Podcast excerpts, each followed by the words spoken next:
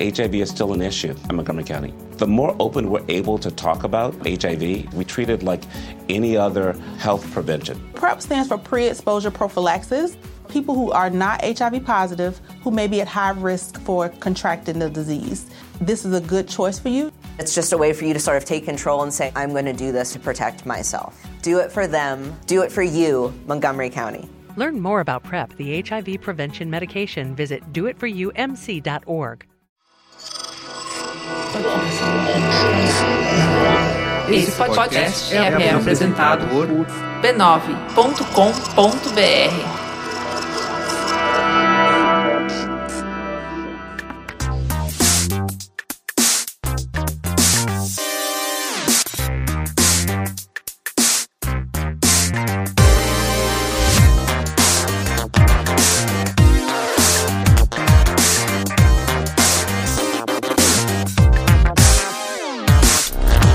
Saudações a todos e bem-vindos a mais uma edição do Notícias da Nave Mãe. Uh! Podcast do Overloader no qual a gente conversa sobre algumas das principais notícias que rolaram na indústria dos videogames.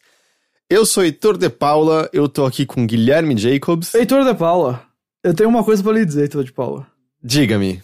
Eu vivo tirando onda da sua idade, tá certo? Hum, aham. Vivo fazendo piadas aqui e tudo mais. E aí, semana passada, eu não estive aqui Uhum. porque eu estava lesionado com a maior lesão de, de velho que eu já tive na minha vida. eu estava simplesmente retirando minha perna da calça. Um processo normal Ah, foi que assim faz- que aconteceu? Foi assim que aconteceu.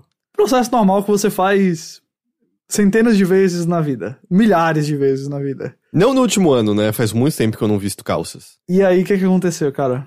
Eu estendi, distendi um músculo na hora. Eu tive um estiramento muscular na minha lombar. na lombar. Se existe um- uma área do corpo onde, é onde grita idade, é lombar. É o seu ciático. E olha que eu estou me exercitando regularmente, faço meus exercícios. Como você bem sabe, tenho 25 anos. E aí eu, eu simplesmente passei assim dois dias sem conseguir nem me levantar assim da cama. Dois, três dias assim, muita dor e dificuldade para mover. Agora já estou 100%, graças a Deus, estou tranquilo, tô bem. Eu dando de bengala. Já voltei a me exercitar. Mas eu quero dizer, eu quero só dizer aqui que eu estou lhe acusando aqui de, de voodoo. de ter se vingado de mim. Só, só, me, me tira só uma dúvida, Heitor. Me tira só uma dúvida. Hum, Você nasceu em que ano? eu nasci em 86. Você, você escapou do negócio. Não sei se você viu que. que Eu vi, eu vi. Eu não sou um. Como é? Um elderly millennial? Geriat, geriatric, Geriatric millennial. millennial, Um ok. millennial geriátrico. Porque eu, Aham. eu tava pronto pra começar a tirar onda. Você escapou, porque é de Escapei. 1980 até 85, então é. Só queria chegar aqui e dizer, por favor, é, é, eu, eu é, n- n- não faça isso de novo. É, e o pior é que eu ainda. Eu mencionei na semana passada, quando você não tava, falando assim: ó, o Ghost teve um problema no joelho. Eu, eu errei onde você tinha tido um problema. E joelho soa esportista, tá ligado? É, Joelho, joelho é uma região muito propensa a problemas. eu já tive, inclusive, lesão jogando basquete no joelho, então. É o histórico de atleta, né? Exatamente. E, e aí Não, não. mas se era- fosse era- joelho, eu até conseguia gravar. O problema do, da lombar é que eu literalmente não tava conseguindo nem ficar sentado. E aí era a lombar. Era É. o Ghost, o próximo passo é quebrar a bacia. Meu Deus do céu, pelo. Ó, mano. Sério, tá bom, pelo amor de tudo. Eu... Mas é que inicialmente você tava tendo dúvida se não podia ser algo mais sério, né? Podia ser uma hernia de disco, que Isso, reque- isso. é, precisar de cirurgia, não é? É, Então, eu descobri, na verdade, que hernia de disco sem cirurgia é meio que o último caso. Hum. Tem, tem outros tratamentos e tal. É justamente Acho que até Pilates ajuda, não é? É, Alongamento. Justamente porque eu Pilates. tava pesquisando, né? Mas aí é, eu fiz os exames lá, eu fui num- num- numa clínica aqui fazer uma ressonância. E não deu assim nada, tipo, muito perigoso, não. Aparentemente eu tenho uma coluna mais velha do que eu, eu- é, normalmente eu teria nessa idade. É uma, co- é uma coluna sábia. Ah, é, tá certo. Vivida. É, mas não tem nada grave, assim, no momento, não. Foi realmente só um, um estiramento muscular. É uma dor, assim, infernal, viu, bicho? Eu vou dizer pra você. É uma dor de. das piores que eu já tive na minha vida. Mas, enfim, agora passou e estou de volta aqui ao, ao Notícias da Nave Mãe. E o que, que você fez durante essa sua semana incapacitado? Foi mais ou menos de terça passada. Aliás, terça retrasada até terça passada, que eu fiquei meio mais parado. No, no fim de semana eu já tava conseguindo andar mais assim. Andar bem devagar e sem fazer muitos movimentos, mas com mais ou menos uma semana ficou tranquilo. Eu, sei lá, assisti coisas, eu ainda fiquei trabalhando, as coisas do chip, tal, deitado mesmo, mas. É, foi meio que por aí, cara. Não fiz muita coisa, não. Até porque, enfim, né? Ainda estamos em pandemia e aí não é como se eu estivesse perdendo muita coisa ficando em casa deitado, não. Ah, então, é, foi, foi meio que parado. Assim, não, não fiz muita coisa, não. É, assistiu alguma coisa boa, pelo menos? Eu vi um filme legal. Você já viu aquele filme O2 que tá na Netflix? É oxigênio, né? Eu quero ver, eu não assisti, não. Tô, tô guardando ele aqui pra assistir. Eu gostei. É, é, é bem legal. Eu acho que você vai gostar. Eu assisti uns filmes aí. Eu assisti. Eu revi Goodfellas. É, Os Bons Companheiros. É muito bom. Uhum. Eu tenho muito gravado na mente de uma maneira muito chocante a cena da morte do Joe Pesci. É. Eu tinha esquecido quando ela acontecia quando aconteceu. Eu falei, eita pau, é mesmo. É. É, não- e é porque é muito, sabe, ele abre e vê a salinha, ele tá muito alegre, ele vê É. a salinha, ele tem o tempo de fazer, oh no, e ainda tem o, o levar da mão até o, o ferimento de saída da bala na cabeça dele. É. Nossa, aquela cena eu tenho gravada na mente, foi muito chocante. É, eu assisti o Army of the Dead, que estreou hoje aí na Netflix. Ah, quero ver se Zack Snyder ainda consegue fazer um filme de zumbi divertido. Ah, consegue, mas também não é tão divertido quanto Madrugada dos Mortos, não. Esse daqui é, é longo demais. Hum, Às vezes ele faz mais complexo do que precisa. Enfim, tem, umas- tem, Hum. tem, tem uns Zack Snydices. É legal, vale a pena ver, eu acho. Sei lá. É, tá na Netflix, cara. Vai lá e assiste. Não tem, não tem muito a perder, não. tem, tem horas da vida a serem perdidas. É, mas. É. Videogames continuam acontecendo, né, cara? É, em certa medida, em certa medida continuam acontecendo. Vamos lá conversar sobre eles?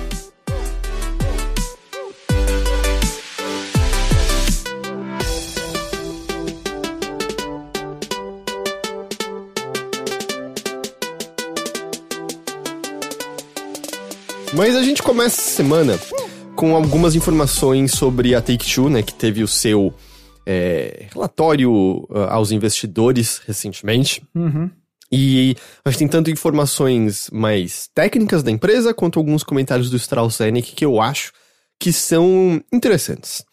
A gente começa com a Take-Two compartilhando as franquias de melhores vendas dela, com números, e bom, zero surpresa pra todo mundo qual é o primeiro lugar, né? Deixa eu, deixa eu, deixa eu tentar. Eu não. Eu, eu sei que tá na pauta, mas e eu li por cima, mas eu não li especificamente a ordem. Hum, Deixa eu tentar aqui.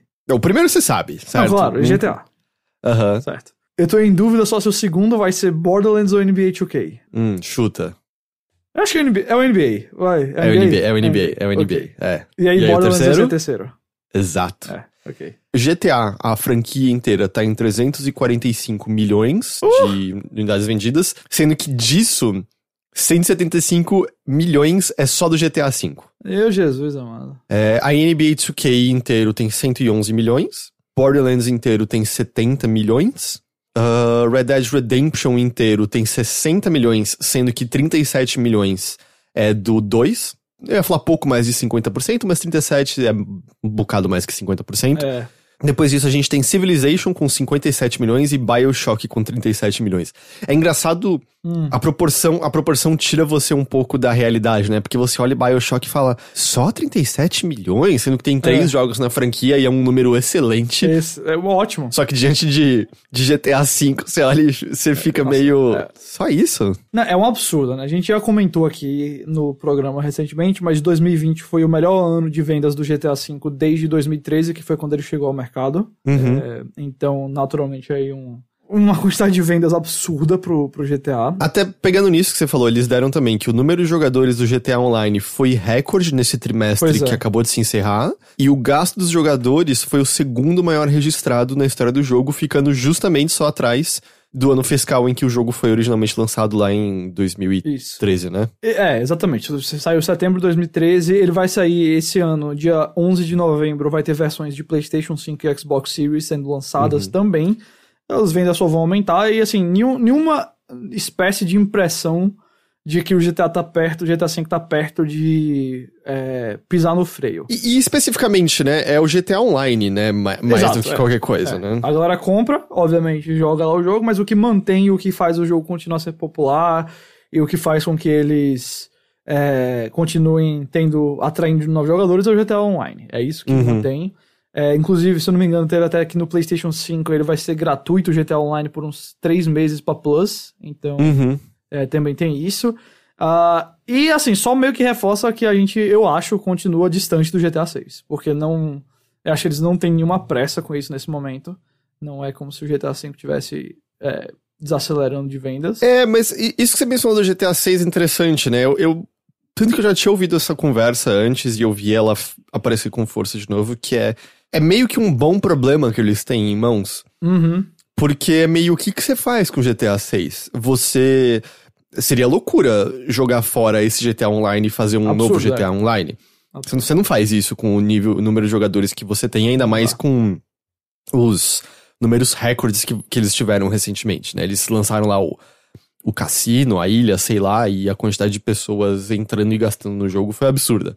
E, e aí o que isso significa? Significa que você faz GTA 6 sem o online, e isso talvez machuca as vendas do, do GTA 6, porque não tem realidade na qual um GTA 6 só single player vende tanto quanto o GTA 5. Não tem como. Não tem como. Não tem como, não, tem, como. E assim, eu acho que existe uma grande possibilidade de que o GTA 6 eventualmente não tenha a mesma quantidade de vendas do GTA 5, sabe? Ah, sim, é. E não é. Não, não quer dizer que GTA 6 vai ser um fracasso de forma alguma. Acho que GTA 6 ainda é um jogo que vai chegar na, é, com uns anos de vida aí em, nas dezenas de milhões de unidades vendidas tranquilamente.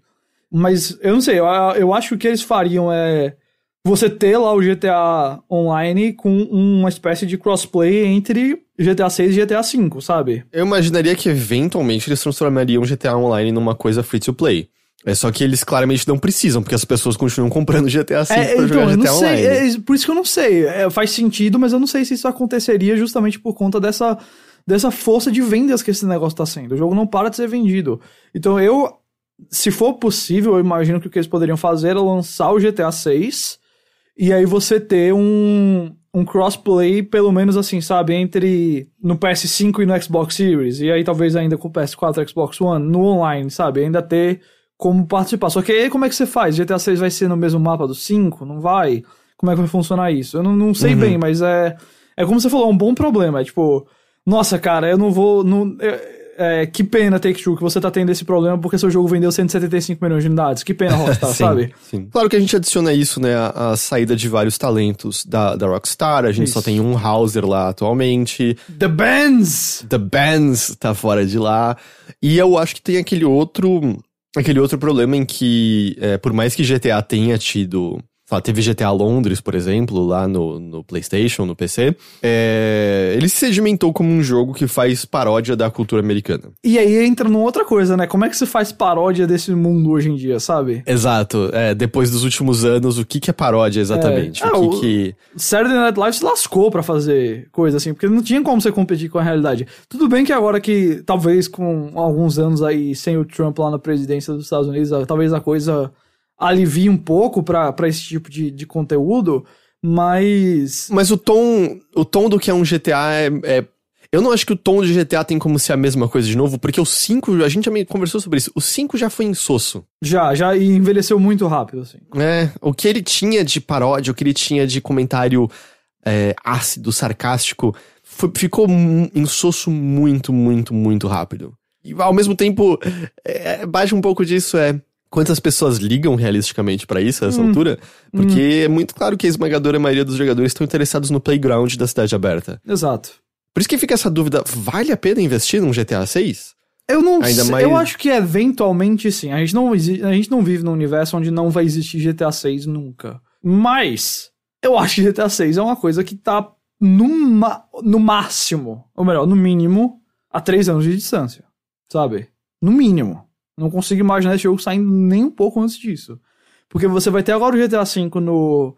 Na, na terceira geração do GTA V já, né? Porque foi PS3 e Xbox 360 o original dele. Ele saiu antes do lançamento do- dos consoles do PS4 e do, do Xbox One. Então, você vai ter a terceira geração de consoles com GTA V, mais vendas acontecendo, conforme os consoles forem sendo vendidos, pode ter certeza que o GTA V vai ser um daqueles jogos que a galera, vez por outra, vai comprar pra ter no seu console, especialmente o público mais casual, que não tá nem aí pra comprar 5, 6 jogos no ano.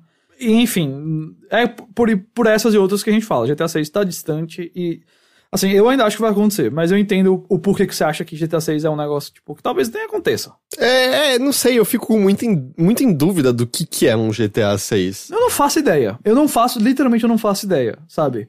Talvez seja só online, não sei. é- de verdade, eu tô, tô aqui só jogando pro alto coisas que eu não faço ideia como é que seria, porque, francamente, é difícil você imaginar algo que consiga, sei lá, pra onde que eles vão depois do GTA V.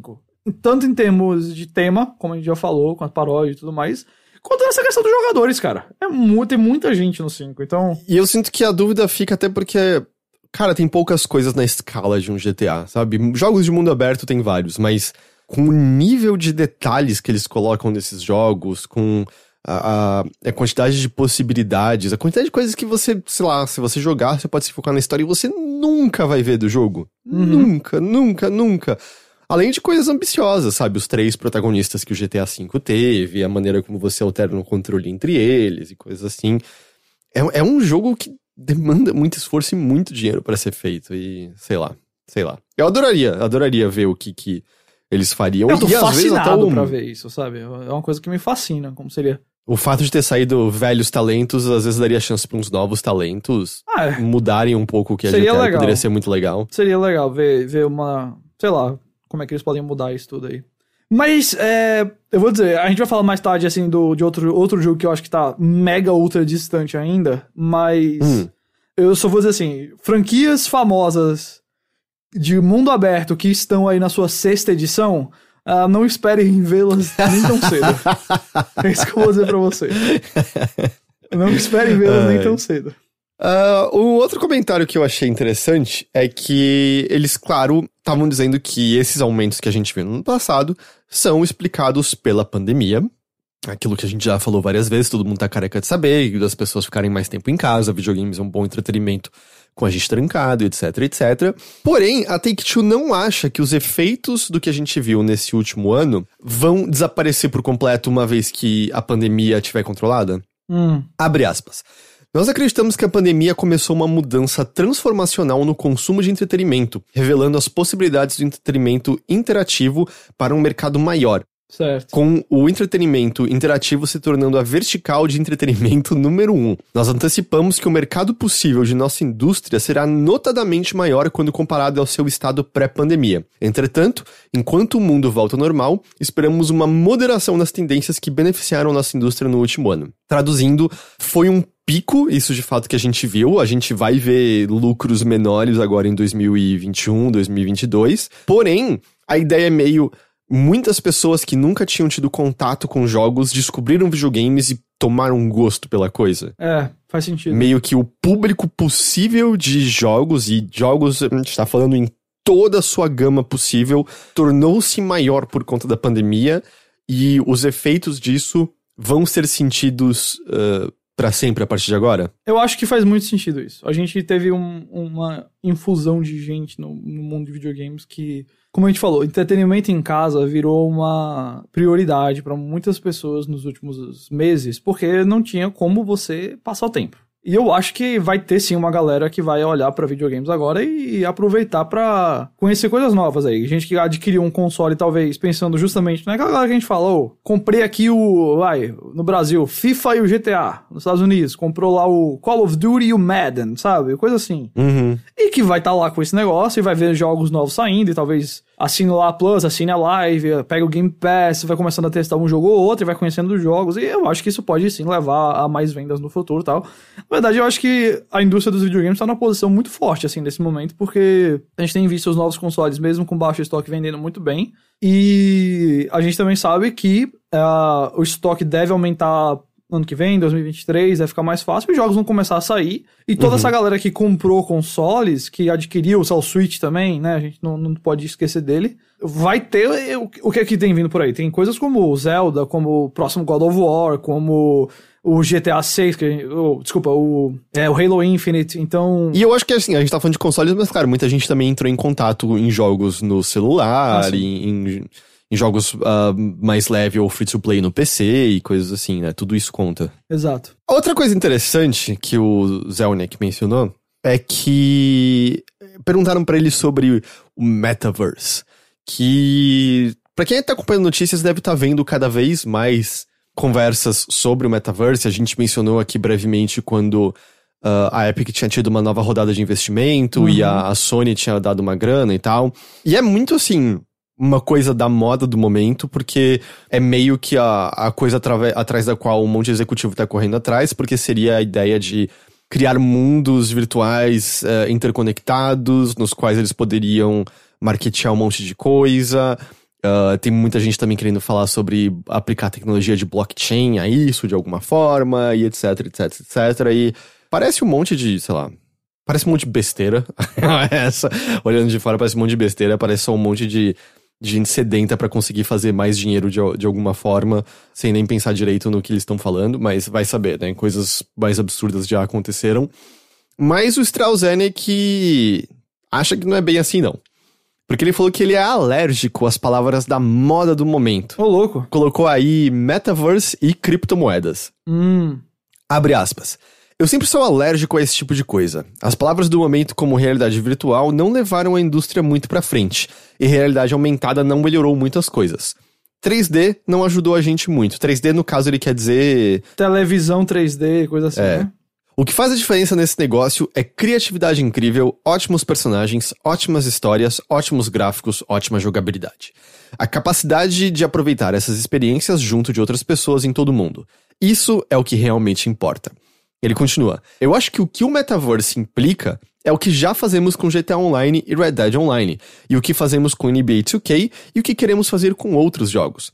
Uma oportunidade de existir naquele mundo fictício e expressar a si mesmo de maneiras que são desafiadoras e novas. E fazer coisas que não podemos fazer no mundo real. Se você pegar Metaverse, S, é, eu não sei qual é a pronúncia exata, se é SPAC ou SPAC, que é basicamente é uma maneira de você não fazer a sua empresa ser de capital aberto, mas você entra num grupo maior que gerencia meio que seus investimentos e as suas finanças, e aí é meio também uma coisa da moda do momento de utilizar esse tipo de, de estratégia. É, criptomoedas, em cinco anos, qualquer uma dessas coisas vai importar? Eu não tenho certeza de que irão. Tá aí o, os comentários de Strauss Zelnick. Olha. Bitcoin tá em declínio vertiginoso, né? Depois que é. o Elon Musk tweetou coisas pra variar. Mas não, é, é, importante uma moeda que perde valor quando um indivíduo twitta. É, é, é um bom sinal, é um bom sinal pra, pra tudo. É, cara, assim, eu nem acho que ele tá 100%. É, assim, ele, ele, ele has a point, tá ligado? Aqui. É, eu, eu não acho que criptomoedas vão embora daqui a cinco anos. Eu acho que. Também acho que não. Eu não tô dizendo que nada disso, tipo, vai sumir, tá ligado? Mas eu também acho que existe um, um ponto sábio em dizer, oh, não vamos só se prender no que tá acontecendo agora, assim, sabe? Vamos ver no que é mais. É, como é que eu posso dizer? Mais seguro, mais consistente, sabe? Coisas mais à prova do, do tempo, sei lá, porque realmente tem várias coisas que a gente já viu serem levantadas como, ah, isso aqui é a coisa agora, e depois não, não foi, não foi. Então, eu não sei se exatamente as coisas que ele citou, é, especificamente, por exemplo, Metaverse é uma coisa que vai sumir, de forma alguma. Mas eu também entendo assim, tipo, não vamos só olhar para ah, isso faz sucesso, vamos correr para fazer um jogo disso agora. Porque daqui a cinco anos, sei lá. Então, tem que estar. Tá, eu, acho, eu acho que ele tá certo de não pensar só no, no, no que tá rolando agora, sabe? É, e é claro que a gente também tem que considerar que, dado que qual é o, o grande produto da empresa dele, o que ele faz, é claro que ele diria que quem tá seguindo nessas outras direções estava errado, porque ele tem a ganhar Óbvio. se as coisas permanecerem no curso atual, né? Então, acho que isso também é uma, uma consideração a, a ser feita. Exato, isso é verdade, você está correto também. É, mais algumas coisas de Take-Two, eles disseram que nos próximos três anos, o plano é eles lançarem 62 jogos, e eles têm umas tabelas, eu achei interessante que eles dividem os jogos entre Immersive Core, hum. independente... Independente. Eu amo termos da indústria de videogames. Mobile, midcore e novas versões de títulos lançados anteriormente. Nisso, claro, entraria, por exemplo, GTA V para PS5 e Series. Eu gosto que midcore e immersive core parece, sei lá, faz a prancha, porque aí você exercita mais o seu immersive core, mas a cadeirinha pega melhor o seu midcore. Entre 1 de abril de 2021 e 31 de março de 2022, este ano fiscal no qual estamos certo. agora. Certo. O plano deles é lançar 21 jogos, sendo hum. que 4 são Immersive Core e 10 mobile. Hum. Já no período de dois anos depois de onde a gente tá, então são os anos fiscais de 2023 e de 2024, Basicamente, é, então, até é, março de 2025, março de não é? 2025, é. 31 de março de 2025, exato. 2025, Gol, você consegue imaginar onde a gente vai estar em 2025? Eu não consigo imaginar onde eu vou estar terça-feira que vem, imagina agora. É, nesses próximos dois anos vão ter 19 jogos Immersive Core, 4 Mid-Core, 5 independentes e mais 10 mobile. Hum. Uma outra tabela dá uma ideia um pouco melhor de qual é a divisão de jogos, porque no Immersive Core tem menção de simulação de esportes. Então, o de basquete. NBA, né? Todo ano, então, garantido aqui pelo menos o NBA. E talvez outras coisas. É, eu acho que o de golfe talvez entraria Eu acho que nisso entraria também. também. Talvez seja mid-core, porque ele é mais simples, eu não sei. É, porque justamente depois eles falam lá do. do nos, nos anos seguintes lá, dos quatro Immersive Core deste ano fiscal que a gente tá. Dois são de novas franquias, dois são pertencentes a franquias já existentes. Nenhum vai ser free to play. E nos anos seguintes, nos dois anos seguintes, é, tem sete simulações de esportes e quatro jogos free to play. Ok. Então, é, eu não sei exatamente se um jogo de golfe seria mid-core, justamente porque demanda menos, né? Assim, é, um, É. é um jogo no qual você pode ajustar tudo que No- você quer no- antes e de no- fazer a e jogada, não tem né? aquela imersão justamente do metaverse, né? Que o NBA tem. De você ter lá o. o- meio. O famoso jogo como serviço, né? Games as a Service, que você tem lá sempre alguma coisa rolando. Até onde eu sei, não, não tem assim lá um. é, uma clubhouse de golfe lá que você fica encontrando outros golfistas. Então. é, creio eu que talvez ele fique no midcore. Mas de qualquer forma, assim, a gente tem mais ou menos uma noção do que são essas coisas, né? Porque é, a gente sabe que tem, obviamente, o NBA, tem, tem o, é, o de golfe. Eu imagino que é possível que a gente veja mais Borderlands no futuro, considerando quanto o 3 vendeu. Mas a Gearbox não foi comprada pela Embracer? Mas eu creio que a franquia Borderlands é da 2K, não é não? Mas eu, eu tô viajando nisso que eu falei ou não? Foi, sim. Foi comprada pela Embracer em fevereiro desse ano. Mas quem é que é a dona do, do IP Borderlands? Ah, é a própria Gearbox. Bom, a perdão. Take-Two disse que uma nova franquia da Gearbox vai sair em algum momento antes de abril de 2022. Ok, bom. Mas eu, é, eles falaram justamente na, na época da compra que a Gearbox ia continuar. A Gearbox falou que ia continuar a trabalhar com a Take-Two é, e a 2K pra lançar Borderlands. Então eu acho que Borderlands ainda vai, vai existir, sabe? E bom, e pelo visto uma nova franquia também, então acho que eles estão Exato, trabalhando com a Take-Two ainda. É, dá pra imaginar isso, isso, essas coisas ali. E acho que, acho que Immersive Core é meio fácil de pensar como um triplo azão. Uhum. Acho que sim, eu né? acho que é, eu acho que é por aí. Eu acho que é bem por aí. É, tem um Bioshock pra ser feito, né? É verdade, né? É Existe verdade. um Bioshock sendo feito. Eu não sei se, o, se a Irrational e o Ken Levine estão fazendo alguma coisa lá, ou se o Ken Levine está fazendo alguma coisa lá. Você acha que algum máfia sai de novo algum dia? Eu acho que é possível máfia, e aí fica a questão do que que a Rockstar vai fazer, porque eu não sei, eu, eu aí eu vou dizer, e por questões da Take-Two, eu acho que a Take-Two quer um jogo novo da Rockstar eventualmente, nesses próximos Ah, anos, sim. sabe? Acho que eles gostam de dinheiro, sim. Isso, não precisa ser GTA 6 necessariamente. Pode, Pode ser ser um Bully 2, que tal Pode ser Bully, Bully 2? 2, pode ser Red Dead, pode ser Agent. não vai ser Agent, não, galera. É, mas eu acho que teriam da Rockstar possivelmente aí também. Então, é, por aí. Ah, O jogo de ping-pong, continuação dele. Ô, louco. Aí sim. Table Tennis 2. Aquele jogo era legal. Mas é isso aí que a gente tem, então, da, da Toma 2 pelos próximos anos. E aí, né, só pra deixar o aviso aqui que vocês têm até o dia 27 de maio pra entrar na Epic Games Store e baixar de graça NBA 2K21. De graça. É isso aí, eu baixei já. Você já tinha também, né? Não, o 2K21 não. Ah, não, o 21 seu. Eu achei que você tinha comprado no console. O, o último que eu tenho foi o 20. Eu, tive- é, Entendi. o 21 eu não tinha comprado, não. Eu cheguei a pensar algumas vezes é, de comprar. Apareceu em promoção aqui e ali. Mas eu ah, eu até dei uma.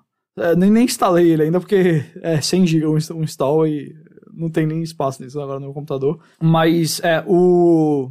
O, a Epic Game Store, mais uma vez, botando um jogo bem grande. E só pra avisar é, a galera, o pessoal tá achando que o próximo jogo também vai ser grandão. Hum, Porque eles não revelaram, botaram lá Mystery Game e tudo mais. Então, tem até uma. Tem até uma possibilidade aí de ser outra coisa grande, viu? tem, tem palpites? Red Dead 2. Isso seria grande. Isso Seria Pois grande. é. Isso Seria bem grande. Vamos. É, quando que. A gente vai descobrir depois do dia 27, né? Que é Isso, quando. isso. No próximo programa a gente já vai estar falando do que é Entendi. esse próximo jogo. Aí, aí chega, tipo, é Máfia 3, tá ligado? Nada contra Máfia 3. Assim, algumas coisas contra Máfia 3, mas é, é, seria um bom jogo de graça pra se dar também. É só, Não, tipo... Mafia 3, se vocês derem de graça, o que você tem que fazer é baixar e jogar ah, o prólogo dele. Vale a pena, com certeza. O prólogo dele é fantástico. Aí depois, é, não precisa jogar, acho que o resto. Mas o prólogo dele é muito bom. Tá bom, é isso que a gente tem então de Take Two.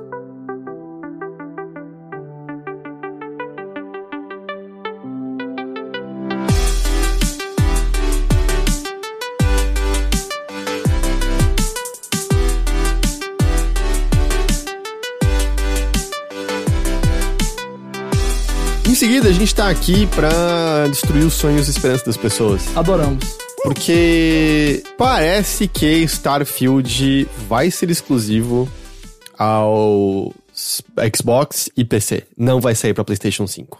Eu, eu, assim, eu não lembro se... Eu acho que eu tava no, no time... Vai ser tudo exclusivo, quando a gente comentou Uhum. da compra, né? Você estava, você estava. Mano, é, galera, assim, não, não tem por que não. Eu sei, quer dizer, tem por que não, porque são as vendas do PlayStation 5. O PlayStation 5 tá vendendo mais que o Xbox. Então você tem todas aquelas pessoas ali pra você colocar ali como, como vendas a mais. Não tem muito o que perder. Mas a gente tem em vista a Microsoft mais interessada em ter jogos que eles botam lá, né? Xbox e Windows Exclusive. Então, eu Mais acredito... do que isso, né? Né, Sim, exato. Botar no Game Pass. Eu acho que é a principal coisa. Total, total, é isso, sabe? Então, ah, não, não acho que isso é surpresa, não, que o Starfield seria aí um exclusivo de Xbox e PC, porque, cara, vai ser um dos maiores jogo, jogos do ano que ele sair, seja lá quando for. É um exclusivo, eu vou dizer, eu vou dizer pra cuidado, atenção, vão me xingar, mas vou mandar aqui o hot take. Eu acho que um jogo exclusivo da Bethesda Game Studios seria, sei lá, o maior exclusivo da Microsoft desde um Gears of War 3, tá ligado? Não sei um exclusivo da, da Microsoft do Gears 3 pra cá, porque acho que o Halo, depois que saiu a Band, a galera deu uma titubeada. O Gears também, assim, acho que ainda é bem, é, bem visto. O 5 eu achei ótimo, mas. Não, mas eu tô pensando, eu acho que eu concordo com você. Pois é, eu- então, aí eu, eu. Pra você ver. Então, pô, faz, faz sei lá, uma década que a, que a Microsoft não tem um exclusivo do tamanho que seria um jogo da Bethesda Game Studios, sabe? É, que eu sei que muita gente não gosta, eu sei que tem bug, eu sei que tem tudo, mas vende pra caramba e é muito, muito, muito, muito, muito atra- é, atraente pra muita gente um jogo da Bethesda Game Studios. É o tipo de RPG que todo mundo gosta, é, ou pelo menos o, o público casual tende aí direto. E se na hora que eles botarem lá Elder Scrolls no espaço, pronto, mano. É isso aí, não precisa mais nada. O que eu sinto é assim, não é surpresa, mas ainda assim é chocante, entende? Quando você vê assim. eu entendo, deixa eu claro, entendo, eu entendo. Não foi confirmado ainda, mas parece bem certo, porque o Jeff Grubb já vinha falando há um tempo é, nas edições lá do podcast dele, aí ele confirmou no Twitter dele na última sexta-feira, dizendo Starfield exclusivo ao Xbox e PC, ponto. Isso sou eu confirmando a informação. E aí, eu acho que o Jason Schreier depois Isso. confirmou. Não, não foi o Jason, agora eu não lembro quem. É, foi o Jason Schreier, ele foi ao Twitter e ele é, avisou que. Porque muita gente tava. Existia uma impressão de que a ah, Bethesda. não, ele, ele falou sobre o lançamento, não sobre a exclusividade. Foi, sobre o- é, eu, eu achei que você ia puxar isso mesmo. É, que ele.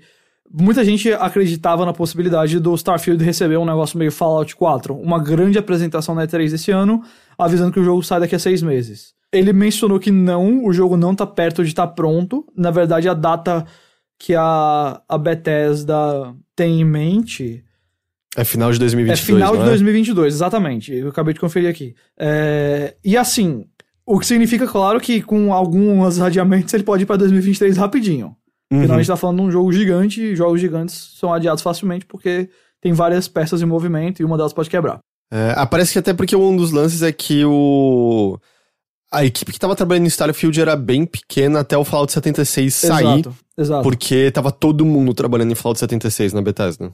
E, é, o, ah, e essa informação o Tom Warren do Verge confirmou, que não é esse ano de jeito nenhum. E a mesma coisa acontece com Elder Scrolls 6. É, a equipe do, do Starfield só vai passar pro, pro Elder Scrolls 6 pra valer quando o, o Starfield sair. Ah, sim. Starfield, Elder Scrolls 6 são nossos filhos que vão jogar. Aí então, vai e demorar aí eu ainda. tenho, e aí eu tenho pergunta pra você, meu caretor de Paula. O que sai primeiro? GTA 6 ou Elder Scrolls 6? GTA 6. Porque eu acho, eu acho que Elder Scrolls 6 existe uma possibilidade que a gente viva num planeta que só receberá Elder Scrolls 6 em 2028. Sem brincadeira. Ah, bom, eu não chutaria um número, mas é. GTA 6 sai, sai antes. Eu, eu, eu, eu tomei a liberdade de jogar isso aqui no Twitter há aproximadamente 20 minutos. Ah.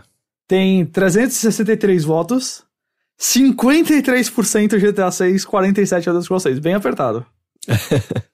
Porque era o próprio Jeff Grubb que dizia durante um tempo que ele achava que poderia sair esse ano, mas foi no podcast dele da última sexta que ele disse que, pelo que ele tinha ouvido, já não teria. Tipo, vai ter uma aparição na, na E3, mas que não sairia esse ano, mas pelo que o Jason tá falando, nunca teve chance desse jogo sair esse ano, que ele É. ainda tá longe de ser terminado.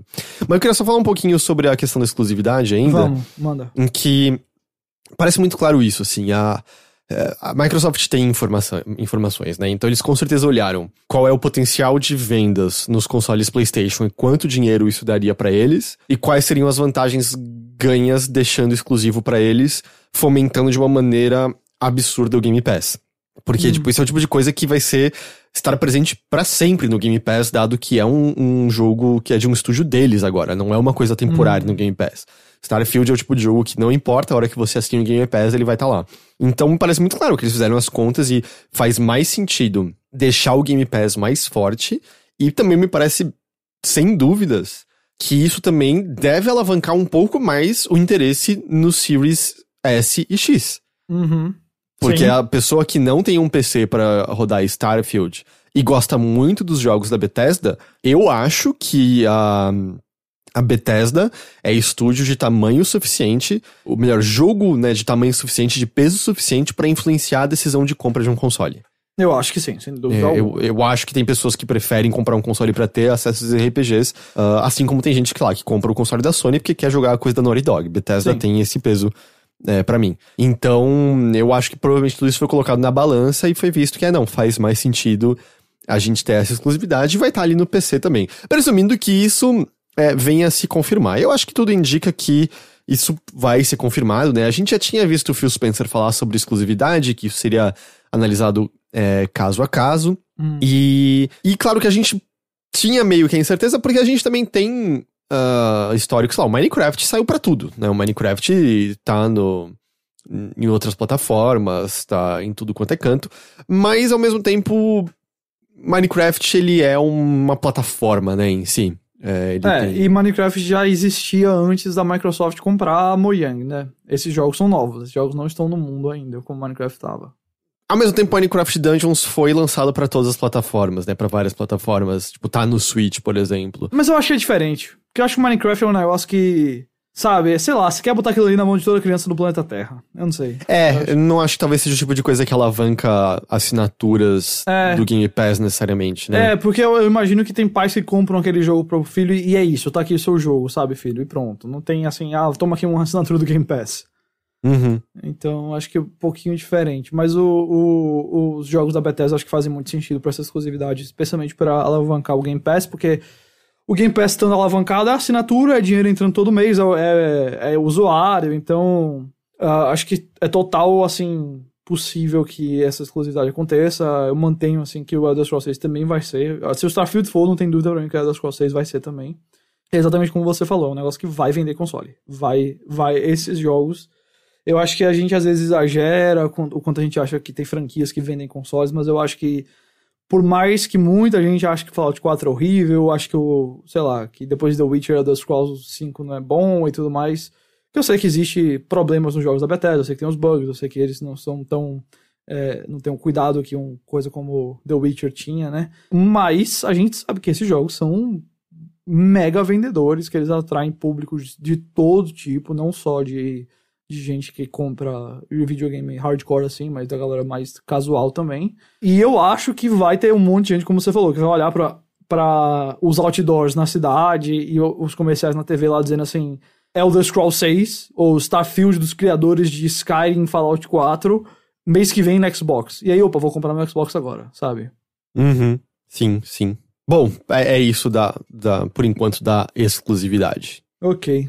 A gente tem algumas coisas da, da E3 e desse período aí de eventos. Ainda um pouquinho sobre a Bethesda, em que, como a gente já esperava, a Bethesda vai ter uma apresentação junto da Microsoft. É. A informação foi confirmada pelo Matt Booty ao jornal Le Figaro. A gente deve, como a gente mencionou agora, ver algo de Starfield eh, nessa apresentação, mas o jogo não, não vai sair esse ano. Vazou até umas, umas imagens do gameplay dele, você viu?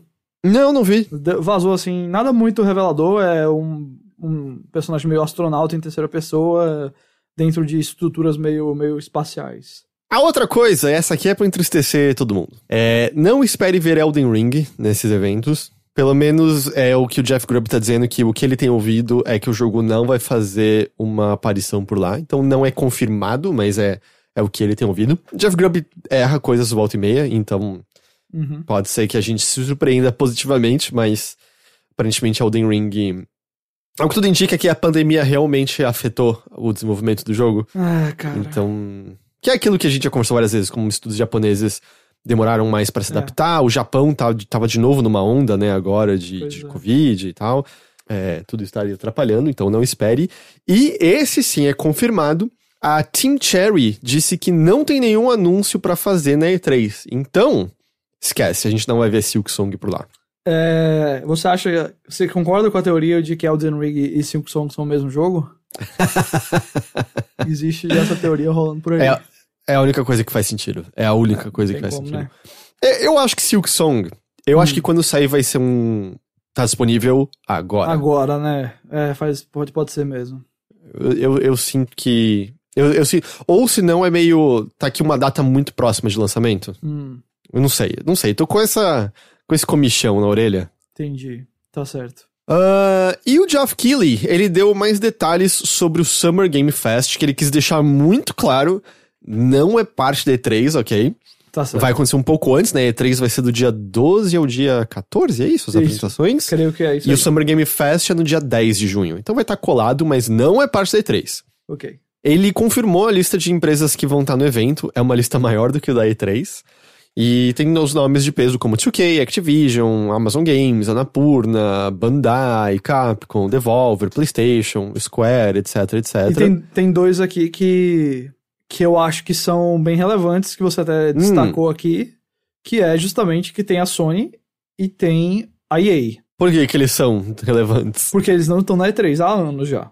Eu não acho que assim vai ser a conferência da Sony, a conferência da EA. Até, acho que a EA até anunciou EA Play já. É, eu acho que vai, Vai ser em julho. É, eu acho que vai ter uma conferência da Sony eventualmente aqui, é, em algum evento. Mas é interessante ver que vai ter anúncios de PlayStation aqui. Eu acho que isso é relevante para. é Justamente porque não tá na E3.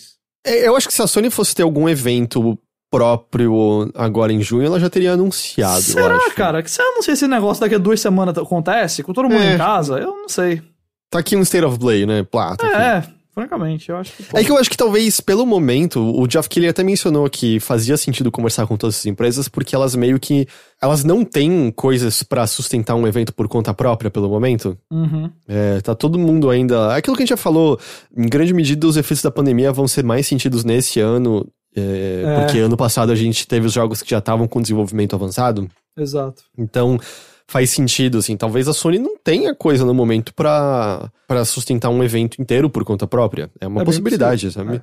Bem que os eventos da Sony sempre tem um monte lá de coisa da Capcom, da Square, então, então assim, dá pra, dá, pra, dá, pra, dá pra criar uma horinha de evento aí, vai. Bom, o Summer Game Fest vai ter pouco mais de uma hora.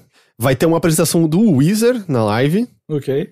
E se eu entendi direito, eles vão tocar pela primeira vez uma música de um jogo, Hum, é, da trilha de um jogo, e que já foi avisado que já tá de boa de você deixar rolar em transmissões. Então ninguém Ok. vai tomar DMCA por conta tá disso. certo. Qual, qual que você acha que é o jogo que vai ter a música de Wizard? Então, eu não entendi se é ele fazendo um cover de uma trilha de um jogo ou se é uma música que ele tá compondo pra um jogo. Eu, eu não me acho que é a segunda claro. opção. Também não ficou, não achei claro não, mas eu acho que é a segunda opção. Eu acho que é a segunda opção também, mas eu- a maneira como tava escrito não, não ficou claro.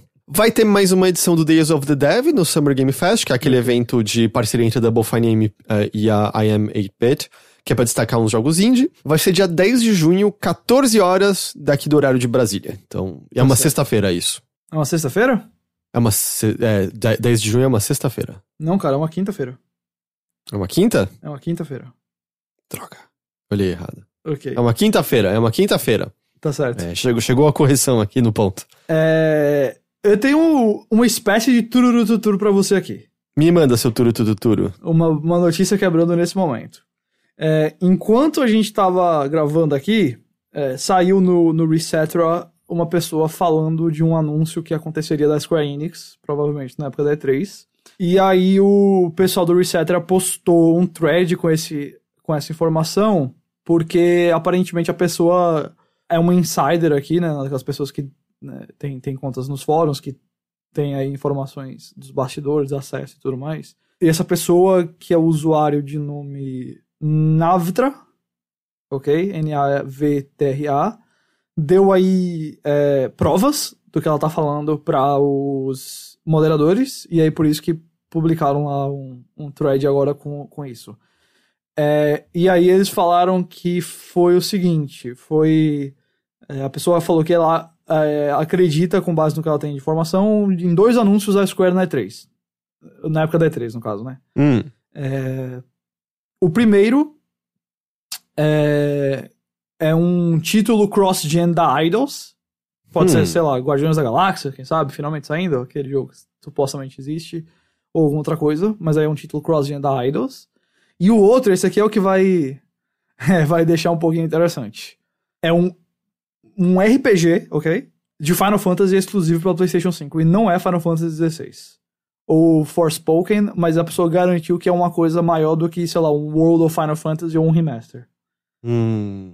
E aí fica a questão do que seria. Será que pode ser o, o parte 2 do Final Fantasy VII? Se bem que eles nem lançaram o Intergrade tam- ainda, Também né? não é isso, não. Ele falou, também não é isso, não. Hum. Tactics? E se for remake de Final Fantasy VI? Ah, não, assim, aí você quer que eu tenha um, um ataque cardíaco, né? Pelo- eu, eu já achei que eu já achei que o meu falar um Tactics novo já tava exagerando, mas aí você manda um remake do Final Fantasy VI, você, quer, pelo amor de Deus. Assim, no, Reset ela tem to, a, as loucuras toda, né? A gente dizendo até que pode ser, sei lá, é, o Versus 13. que é tipo, cara... Ah, não é- mas Versus 13 não chama 15? Então, mas é isso que eu quero dizer. The ship has sailed, tá ligado? Ai, ai. Bom, mas da hora, então a gente tem coisas pra ficar animado aí de. É, de assim, obviamente então. é um rumor, não, tem, não tá Uhum. confirmado, mas assim, o fato da pessoa ter supostamente dado provas é interessante, e, enfim, fica aí só como um- uma especulação interessante pra gente acompanhar. A AT&T tá se livrando da divisão Warner Media dela, Yep. Ghost. Yep, yep, yep, yep, yep. E o que vai acontecer com os estúdios de videogames? Não sabemos ainda, né? Não, não sabemos ainda. Tá certo, é, é, é bem interessante a mencionar isso aqui, né? Pra, pro pessoal que não, não sabe. A AT&T, acho que uns três anos atrás, comprou, na época acho que era Time Warner, né? Mudou o nome pra Warner Media. é, e agora ela tá fazendo uma fusão da Warner Media com a Discovery Inc., que é o que tem o Discovery Channel, Animal Planet e outras coisas desse tipo lá. E aí, isso inclui sim a Warner Bros. Interactive e a Warner Bros. Games. É, inclui a DC Comics, inclui a Rooster Teeth, inclui é, HBO, inclui, enfim, Cartoon Network, assim vai. Basicamente, ainda vai ter acionistas da, da AT&T que vão estar aí com, com ações dessa nova empresa que vai surgir, da fusão da Discovery Warner, eles falam que vai ser uma nova empresa, que vai, vai ter um novo nome, deve ser, sei lá, Discovery Warner, Warner Discovery. Isso inclui, obviamente, cinema, série de TV e tal, e videogames. Videogames incluindo isso daqui. Existe a possibilidade de não serem todos os estúdios da, da, da Warner Bros. Ela tem 11 estúdios pelo mundo, e acho que os mais famosos a gente pode mencionar aqui: NetherRealm, Mortal Kombat, né? WB Games Montreal, que faz o, fez o Batman, está fazendo agora o Gotham Knights. Obviamente a Rocksteady, da trilogia Arkham e agora do Esquadrão Suicida. A Monolith Productions, a TT Games, que faz jogos de Lego. Ah, é possível que alguns desses jogos estejam, ou um desses estudos ainda fique com a AT&T. Eu imagino que os maiores vão, estar da, na parte da venda aí. É que não é bem uma venda, na verdade, é, é todo um processo complicadinho lá, mas a, a AT&T ela não tem mais o, o controle. A, a operação dessa nova empresa vai ser independente e não vai não vai estar na mão da AT&T, o que provavelmente é algo bom, sabe? A AT&T não, não é considerada pelas pessoas como algo, uma empresa que fez um bom trabalho é, em cima da Warner Media, tanto que a AT&T tá tirando 43 é, bilhões de dólares aqui desse negócio, mas isso é basicamente metade do valor que eles pagaram, sabe? Uhum. Pra comprar. Então, É, você vê que deu uma, deu uma diminuída, depreciou um pouquinho. Uhum. Tem, tem a ver com os lances de querer coisas de. É, unir várias coisas em um serviço de streaming, não é? Um lance assim? Assim, tem. A Warner já tem o, o HBO Max. E o que dá pra você adicionar com o Discovery é. O Discovery já tem o Discovery Plus. Que é. Que Discovery, assim, pra galera que não sabe, pode parecer completamente irrelevante. Porque, sei lá, Discovery Channel, é, Animal Planet, Home and Health, tem essas coisas assim. Mas, mano, o que tem de gente que assiste Irmãos à obra, sabe? Uhum. é, Food Network, essas paradas. Então eles estão adicionando meio que tudo que você pode querer de conteúdo narrativo de HBO, DC, War- é, Harry Potter e tal, a esse tipo de programa que tem milhões de pessoas que assistem. Aí eu acho que existe uma possibilidade do Discovery Plus talvez ser incluído dentro do HBO Max. Eu não acho que vão fazer um outro serviço. O HBO Max não vai desaparecer. Eu acho que. É, pelo que eu tinha entendido, a ideia era fundir pra fazer o serviço ser mais interessante, É. porque a competição agora por serviço de assinatura é muito maior, É, né? Não faz sentido você criar um, um novo serviço. O negócio é você botar dentro do HBO Max mesmo. É o melhor pra eles.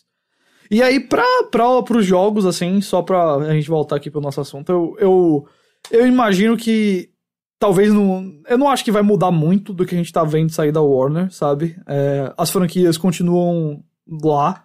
É, DC, Mortal Kombat, isso tudo continua É, por porque lá. o DC Comics foi, né, junto Foi, pra, pra Discovery. Rooster Teeth foi pra Discovery também. É, loucura isso. Mas é, a gente não sabe qual vai ser a divisão desses estúdios. Ah, e pelo que pareceu, nem as pessoas dos estúdios sabem qual vai ser a divisão dos estúdios É, ainda. o, o acordo só vai ser concluído em 2022, então tem um tempinho ainda pra essas coisas se arrumarem. É que eu acho que é um pouco chamativo que lá na, na nota de divulgação eles mencionam o lance da DC Comics, mas não menciona a parte de games direito. Então. E aí não É. dá pra saber, sabe? Se, ah, se um lado quer, por exemplo, a. A Traveler's Tale, né, que é só TNT pra ter os jogos Lego, porque que é uma coisa de apelo pra mais criança, ou que é de fato Mortal Kombat e, e Senhor dos Anéis, e o que muda nisso, a gente não sabe, a gente só vai saber mais pra frente. Mas a, a gente mencionou isso até quando a, tinha lá os primeiros rumores da Warner ser vendida. Provavelmente não influencia, sei lá, ah, o Monolith fazer jogo de Senhor dos Anéis, porque essa, essa licença é, é adquirida com outras partes, né? Isso. Então isso Até dá pra porque ser Anéis tá na mão renegociado. da, da Amazon hoje em dia, a produção. Então. Dá, dá pra ser renegociado e coisas assim. E aí, mais ou menos ligado a isso, é porque a DC anunciou uma animação, um longa de animação do Injustice. Aparentemente saiu algum DVD com parte 2 de animação do Longo Dia das Bruxas do Batman, e aí tinha nos extras um sneak peek na- nessa animação. Sempre tem essas coisinhas aí no- nesses, nessas animações da, da DC, e aí vão fazer. Ah, não sei se vai. Não falaram se vai adaptar os jogos, ou os quadrinhos, ou alguma coisa do tipo.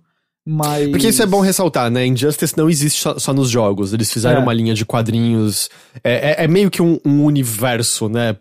ah, próprio, uma, Isso, uma, uma realidade própria Exatamente. dentro do, do mundo DC, não é? Um daqueles. multi- Uma daquelas terras dentro do multiverso, é a terra do Uhum. Injustice, basicamente, é isso. Até o, o final do, do, do, do Director's Cut aparentemente pega a premissa, não pega? Do Injustice? De que Director's Cut tá Do Director's Cut do, do Zack Snyder, do, do Liga da Justiça. Ah, não tanto, é diferente, mas. E, bom, a gente. A premissa do jogo lá do. Do Esquadrão Suicida também, que o Superman deve estar do mal por conta de alguma kryptonita, alguma coisa assim. Então, não é como se também fosse a ideia mais original do mundo de. E se o Superman não fosse do bem? O que aconteceria? É, já teve um milhão de, de É. histórias dessas. Ah, e aí, assim, ah, sair uma nova animação do Injustice significaria que a gente tá perto de ter o, anúncio do Injustice 3 da NetherRealm? Não É difícil necessariamente. dizer. É. É, não necessariamente, é difícil dizer assim. A gente, em tempos normais, a gente já estaria próximo de saber o que, que a NetherRealm tá fazendo. Eu acho que sim, é. Tempos normais. Porque, no geral, tava um, um jogo a cada dois anos. Ano passado a gente teve a expansão do Mortal Kombat 11, que foi uma coisa que mudou um pouco o ciclo. E o próprio lançamento de Mortal Kombat eu acho que foi diferente do que costumava ser, eu não me lembro agora. Do 11, quer dizer. Ah, mas, sei lá, estaria próximo da gente saber. Pode ser que no E3 da vida a gente ouça o que é NetherRealm? Pode, mas Mortal Kombat 11 não apareceu em E3. Verdade, né? É, não apareceu. E, sei lá, Injustice talvez fizesse mais sentido aparecer num evento da DC, porque a DC fez aquele evento gigante ano passado. e vai não ter outro poderia, esse ano. Vai ter outro. Eles já anunciaram. Poderia DC ser uma Fandom. coisa pra estar no. Como é que era o nome? Era. DC Fandom. DC Fandom, acho que faria mais sentido estar no DC Fandom Eu, eu acho que é E3. muito mais a cara, sabe? Muito mais a cara de, do, do Injustice aparecer por lá e. é, sei lá, talvez um trailer numa E3 seria possível e, e uma revelação de gameplay maior no outro evento, mas eu acho que não. Eu acho que é justamente. Esse é o tipo de anúncio que você quer botar na mão do público de DC Comics, mais do que do público de, de, de games especificamente, sabe? Sim. E, e, claro, isso se a NetherRealm estiver fazendo o Injustice 3, né? a gente Isso, também não é. sabe disso. Tinha uns rumores de que seria Marvel versus DC o que eles estavam fazendo. Porque assim, o Na Ed verdade, Boon- teve uns rumores que seria um jogo da Marvel. Foi, mais, Hum, foi é. mais o, o que falaram. É porque o Ed Boon gosta de trollar a galera. É, Então, assim. ele, ele quando- foi. Só pra dar um contexto pra galera, ele tweetou. é, ele deu um retweet numa matéria sobre o James Gunn, que é o diretor de. Guardiões da Galáxia, e que vai dirigir agora. Dirigiu, né? Vai sair em agosto agora o, o soft reboot lá de Esquadrão Suicida. Ou Esquadrão Suicida, é o nome do filme. E aí ele falou alguma coisa lá sobre trabalhar tanto com a DC quanto com a Marvel. E aí a galera ficou ou na expectativa. Eu acho que era mais fácil você ter um jogo de luta da Marvel deles do que a possivelmente um Marvel vs DC. Apesar que Marvel vs DC você garante que esse vai ser um dos jogos de luta mais vendidos da história do planeta Terra, sabe? Uhum. É, só que eu não sei se, sei lá, não sei se, se vai rolar aí a. Sei lá, se, se- se as IPs, as IPs competidoras aí vão querer fazer essa união. Só que a gente sabe, por exemplo, que Marvel vs Capcom Infinite deu muito errado e faz tempo que não tem um jogo de luta envolvendo personagens da Marvel. Talvez ele- a Marvel queira, a Marvel Games agora queira explorar é, outras possibilidades, sabe, de, de jogos de luta pra eles. Não, não Uhum, Capcom sim. necessariamente. Ah, e eu acho que é uma, uma possibilidade real, sim. Então a gente vai ver. E assim, o, Inju- o Injustice. O Ed Boon também. A Injustice estava nos trending topics em certo momento, e aí ele deu um retweet com um print disso nos, nos trending topics. E aí, tipo, o que isso quer dizer? Nada necessariamente porque o Ed Boon gosta de rir com o pessoal. Pois Então, é, o Ed Boon ele tirou onda direto. De- Eu acho que ele já fez um monte de tweet ou post sobre o Watchmen. Ele nunca teve o Watchmen no, no Injustice, então. E com isso a gente chega nelas, Ghost. Rápidas e curtas.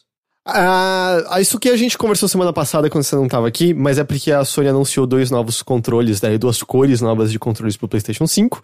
E o, o Cosmic Red, o vermelho, ele é um pouco mais caro, mas a gente não sabia o preço dele em reais. Agora a gente sabe. O vermelho custa 500 reais, então 30 reais a mais do que o controle é, preto ou o controle normal do PlayStation 5. Ele já tá à venda no Brasil. Tá em pré-venda. Tá em pré-venda, perdão, ok, tá certo. Que ele só sai um pouquinho. Ele sai em junho, mas já, você já pode adquirir se você quiser. Tava lá Se na você, Amazon e se você tiver 500. dinheiro, né? Porque Isso é, isso é importante na aquisição de bens e serviços. ele é bem caro. É, a Deep Silver anunciou a criação de um novo estúdio, Hum. mas com um nome conhecido, a Free Radical Design. Ah, eles compartilharam uma mensagem pelo Twitter dizendo que estivemos trabalhando para trazer a franquia Time Splitters de volta à vida e estamos Olha lá. felizes em compartilhar com vocês que estamos montando um novo estúdio de desenvolvimento da Deep Silver para isso. A Free Radical Design está sendo recriada e será encabeçada por veteranos que trabalharam em Time Splitters, Steve Ellis e David Doak. É, esses dois são, na verdade, também dois dos cofundadores da Free Radical original. Ok. Então, tem talento do estúdio original aí nesse reboot do estúdio, mas eles já deixaram claro que isso é tudo bem inicial. O desenvolvimento do jogo nem começou ainda. Vocês comentaram semana passada, falando em novos estúdios, vocês comentaram. Acho que não, porque foi essa semana, do, do novo estúdio da EA? Não, né? Justamente, foram esses últimos dias É. que tem um Exato. é um veterano da da Monolith. da Monolith, é, exatamente. É o, é o Kevin Stephens. Ele era vice-presidente-chefe de estúdio lá na Monolith, ele trabalhou nos dois Terra-média, né? Sombra de Moda, Sombra da Guerra. E ele tá criando esse novo estúdio da EA. é, e eles estão justamente trabalhando num jogo de mundo aberto de ação, que é algo que a EA, curiosamente, não tem. é, esse tipo de jogo. E que a gente já ouve há alguns anos. Antes era Motive, né, que eles queriam que fizesse isso. É, quando a Jade Raymond tava por lá, mencionaram que eles queriam o Assassin's Creed dele, mas nunca, nunca rolou isso da Motive. Mas aí agora vai ser o Kevin Stevens o cara pra tentar fazer isso aí. E mais um estúdio. Taca ali estúdio. É, a Embracer também, né? Tipo, ela divulgou uma, uns recordes de grana por conta do Valheim e continua crescendo e continua é, gigantesco, gigantesco. Se essas porras é, tombarem, mas o tombo vai ser grande, Ghost. É. O tombo vai ser grande. Pá. Last of Us Parte 2 ganhou um patch com melhorias pro PlayStation 5. Ok. Ele roda na resolução que ele tinha no PlayStation 4 Pro, que é 1440p, porém a 60 quadros. Ou eu queria jogar The Last of Us 60 quadros. Mas não, não dá. Não dá. Vai dar eventualmente, Ghost, vai dar. Vai dar. Não, eu sei. Vai chegar lá. Meu PS5 vai chegar um dia. Daqui a dois anos. Já falei, põe na lista de presente de casamento. Cara, eu vou fazer isso mesmo. Por que não? Vai que. Vai que? Vai não vai que, ter que não, tem? mas não vai ter não, mas tudo bem. Cara, cara, o, o segredo é você. É, é casamento, certo? Então Aham. dá pra pedir um- uns presentinhos mais caros pros amigos próximos, não é? É. É. Não é? Então, vamos supor que você pega ali. Pega 15 amigos. Hum, 15 amigos. Se cada um der 320 conto, dá. pagou o PlayStation 5. É, não, eu, assim, me dei um dinheiro, é isso que eu vou fazer pra agora. Me dei um dinheiro. Eu cuido Exato. de comprar o console depois, é isso. É, você precisa de geladeira, precisa de fogão, pff, essas coisas você se vira. Delivery tá aí pra isso, não é? É, tranquilo, é, 5 de boa, realmente. Mas o PlayStation 5, ele é essencial. A geladeira ele, a gente ganhou. Ah, ah, então, pronto, já a geladeira já tá tirado. Mas o PlayStation 5, o que, que ele alimenta, Ghost? Ele alimenta a alma. A alma, a alegria. então, Mano, é, é e a gente quer ser um casal feliz. E o que, que deixa a pessoa mais feliz? Um PlayStation 5, claramente. Exato, não tem exato. coisa, não tem como, né? Não tem algo que um casal possa fazer pra se aproximar mais do que um PlayStation 5. Ah, falando em atualizações, o Returnal também recebeu mais uma atualização. E parece que agora as pessoas vão conseguir encontrar os corpos de jogadores mortos e Ah, ok. poder usar a mecânica em cima disso. Tá certo, então. Nino Kuni 2. Ah! Bom jogo, mas que não é tão bom quanto o primeiro. Vai sair pra Nintendo Switch no dia 17 de setembro. Essa versão é chamada de Princess Edition, edição do príncipe, e conta com os DLCs uh, The Lair of the Lost Lord e The Tale of a Timeless Stone, além de outros itens adicionais. É um joguinho legal, mas meio, meio inflado demais. Mesmo o primeiro também, né? O primeiro eu acho fantástico, cara. Acho perfeito ele. Acho que o É, não é, não é mais longo do que ele precisa ser? Talvez seja, mas sei lá, já é um, é um JRPG. Eu tava pra algo de 80 horas. Eu zerei ele em 80 horas, mais ou menos. É. Entendi. O segundo, eu- não- pra mim, não é nem questão do tempo. Eu acho que o segundo, ele é... Ele cansa um pouquinho no, com o negócio lá de Tower Defense que tem, gerenciamento de cidade, Sei. sabe? Eu não... não eu tinha uma hora que eu falava, mano, eu não preciso disso aqui não, galera. Sério, vocês podiam não ter feito. Mas eu gosto do sistema de combate dele. É real time, mas é- ainda é interessante. Mas o do primeiro, pra mim, é mais, mais legal. A parte de estratégia eu estou ciente porque a Nina jogou o Nino Kuni 2 inteiro, ela gostou dos combates, ela gostou do gerenciamento de cidade, mas ela odiava a parte de estratégia. E Sei. aí, toda vez que ela chegava, ela me chamava pra jogar porque ela achava insuportável de chato.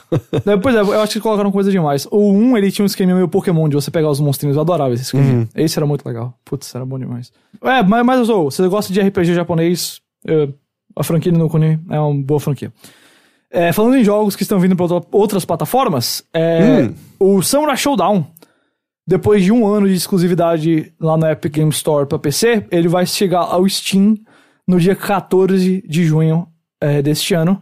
Nessa mesma data, vai chegar uma DLC com uma nova personagem, a Shiro Tokisada Amasuka. Amakusa, aliás.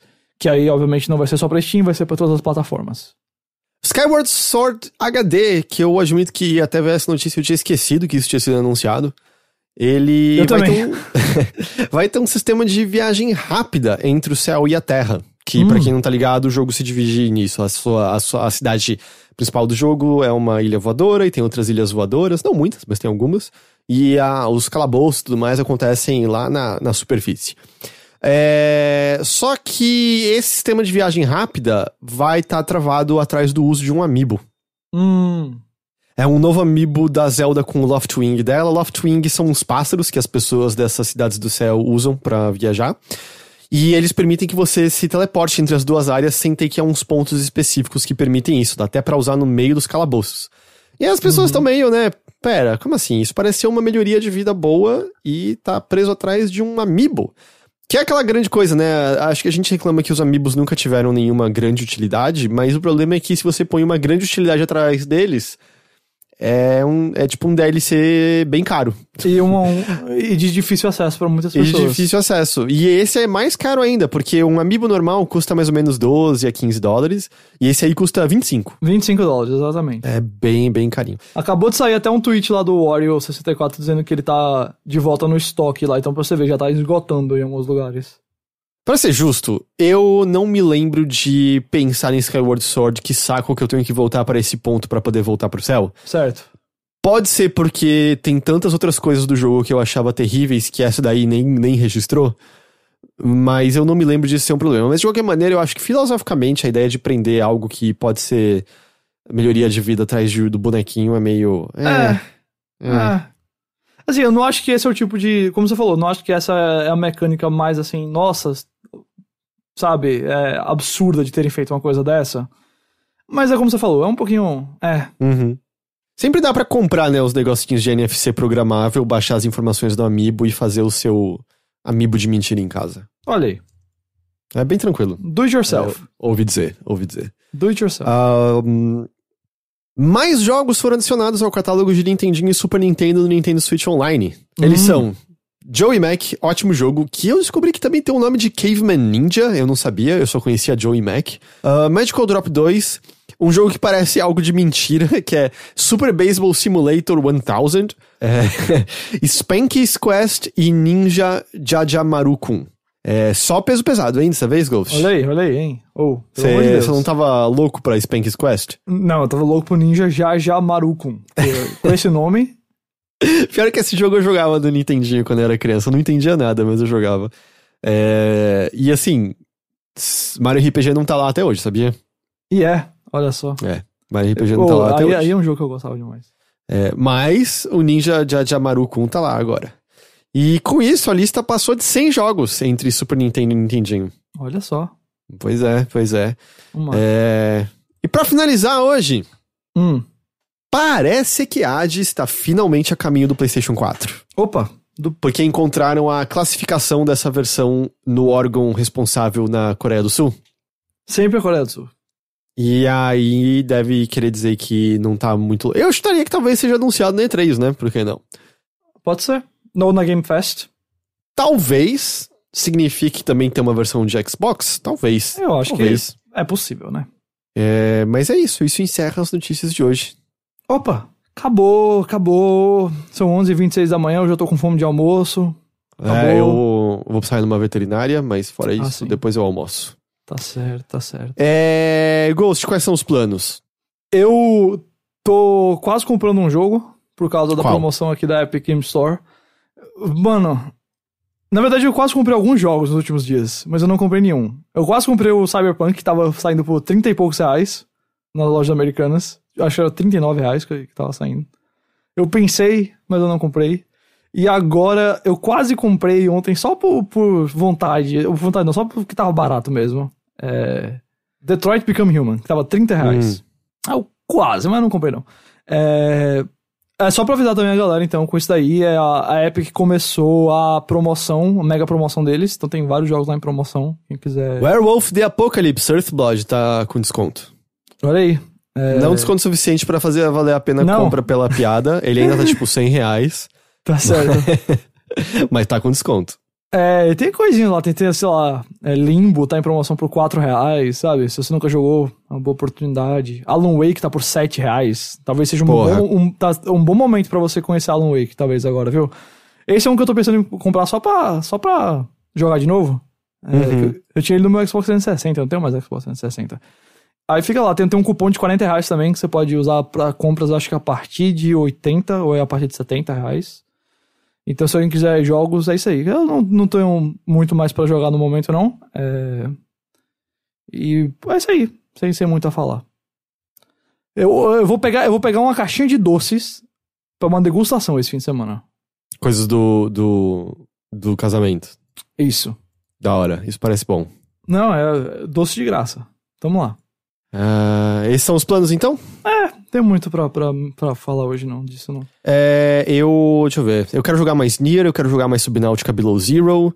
Eu estou muito curioso pra jogar o Early Access de Fish Person Shooter, o jogo do Sim. Arthur Zeferino. Grande Arthur Zeferino. Entrou, Entrou em Early Access, eu vou comprar aqui, tá 25 conto lá em Early Access. Precinho tranquilo. Show. Ele já até postou umas coisas de atualização de algumas correçõezinhas de bug que ele já, já vai lançar em breve, algumas coisinhas que as pessoas perceberam e tal. E, e esse fim de semana a Tapioca vai pra nova casa dela. A gente vai levar ela pra, Ah, pra eu vi lá que... nos stories. Aliás, os seus, os seus stories me deram bastante entretenimento na, na última Ah, é? semana que eu te falo. Você sabe exatamente por quê. Eu sei por quê. A história que você contou lá de você. do- Ah, é, da terapia. eu, ri, eu ri bastante com essa história. cara. É, que- é que eu, eu só postei pros melhores amigos, mas é, eu faço terapia com fones de ouvido falando no microfone, e aí esse, essa última quarta-feira estava eu deitado falando com meu terapeuta. Achei que ele tava um pouco quieto, mas tem vezes que o terapeuta fica mais quieto, tem vezes que ele não fala tanto. Pra você, você fala mais. Falei, falei, tava lá 20 minutos falando assim sobre. Tava me afligindo, os problemas da vida. Aí, eventualmente, eu achei que ele tava quieto demais. Aperta a tela do celular e tinha uma mensagem dele de 19 minutos atrás dizendo: Caiu? Eu tava 20 minutos falando pro teto sobre meus problemas. pra ninguém. Pra absolutamente ninguém. Eu sozinho, trancado num quarto, deitado em cima de uma cama, olhando pro teto, falando sozinho. Mandou bem. Mas o que ia dizer é que a Tapioca achou um lar por conta desse podcast aqui. Ô, louco! Que na semana passada e a Nina a gente falou que quem tivesse interesse podia entrava em contato com a gente. E um ouvinte entrou em contato com a gente por conta aqui do Notícias. E aí ele e a esposa vão adotar a tapioca. A gente vai levar pra eles Que nesse show, fim de cara. semana. Tá aí. Então é isso aí. É Notícias da Nave Mãe Oh. ajudando com adoções de gatinhos. Notícias da mãe, muito mais que videogame. É isso, é isso. Ah, Ghost, muito obrigado pela Sempre um sua prazer. companhia. Sempre um prazer. Melhoras pro seu ciático. Não é o ciático. Eu gosto de falar ciático porque parece que você é mais velhinho ainda. Você me odeia, cara. Tô. Melhoras pra sua bacia. muito obrigado. É, faz o alongamento direitinho. Tô Senta- tem, que sen- tem que sentar melhor, Ghost. Isso aí é postura se- ruim. eu tô sentando direito. Na verdade, eu acho que foi estresse acumulado. Acho que tava tenso, sabe? Olha, os médicos vão te dar vários conselhos, eu vou te dar o conselho que você realmente precisa. Por favor. Pare de usar calças. O problema foram as calças. Você ia tirar e aí deu isso. Mas eu Se acho você- que se eu fizesse o mesmo movimento com um, um short, eu ia acontecer também. Então, o que você vai fazer? Você compra calça de stripper que cola com velcro Ah, as duas partes. Claro. Vai até ser melhor de tirar a calça depois. Ou senão eu posso simplesmente não usar mais calça.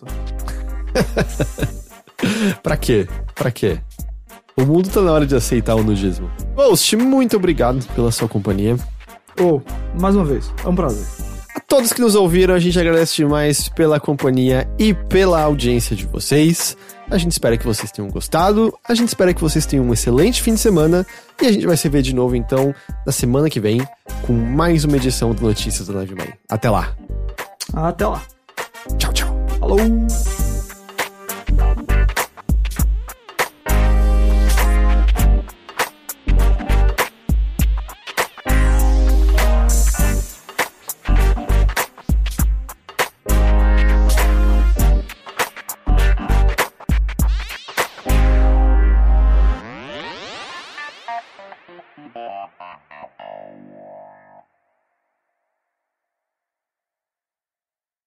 Immersive Core.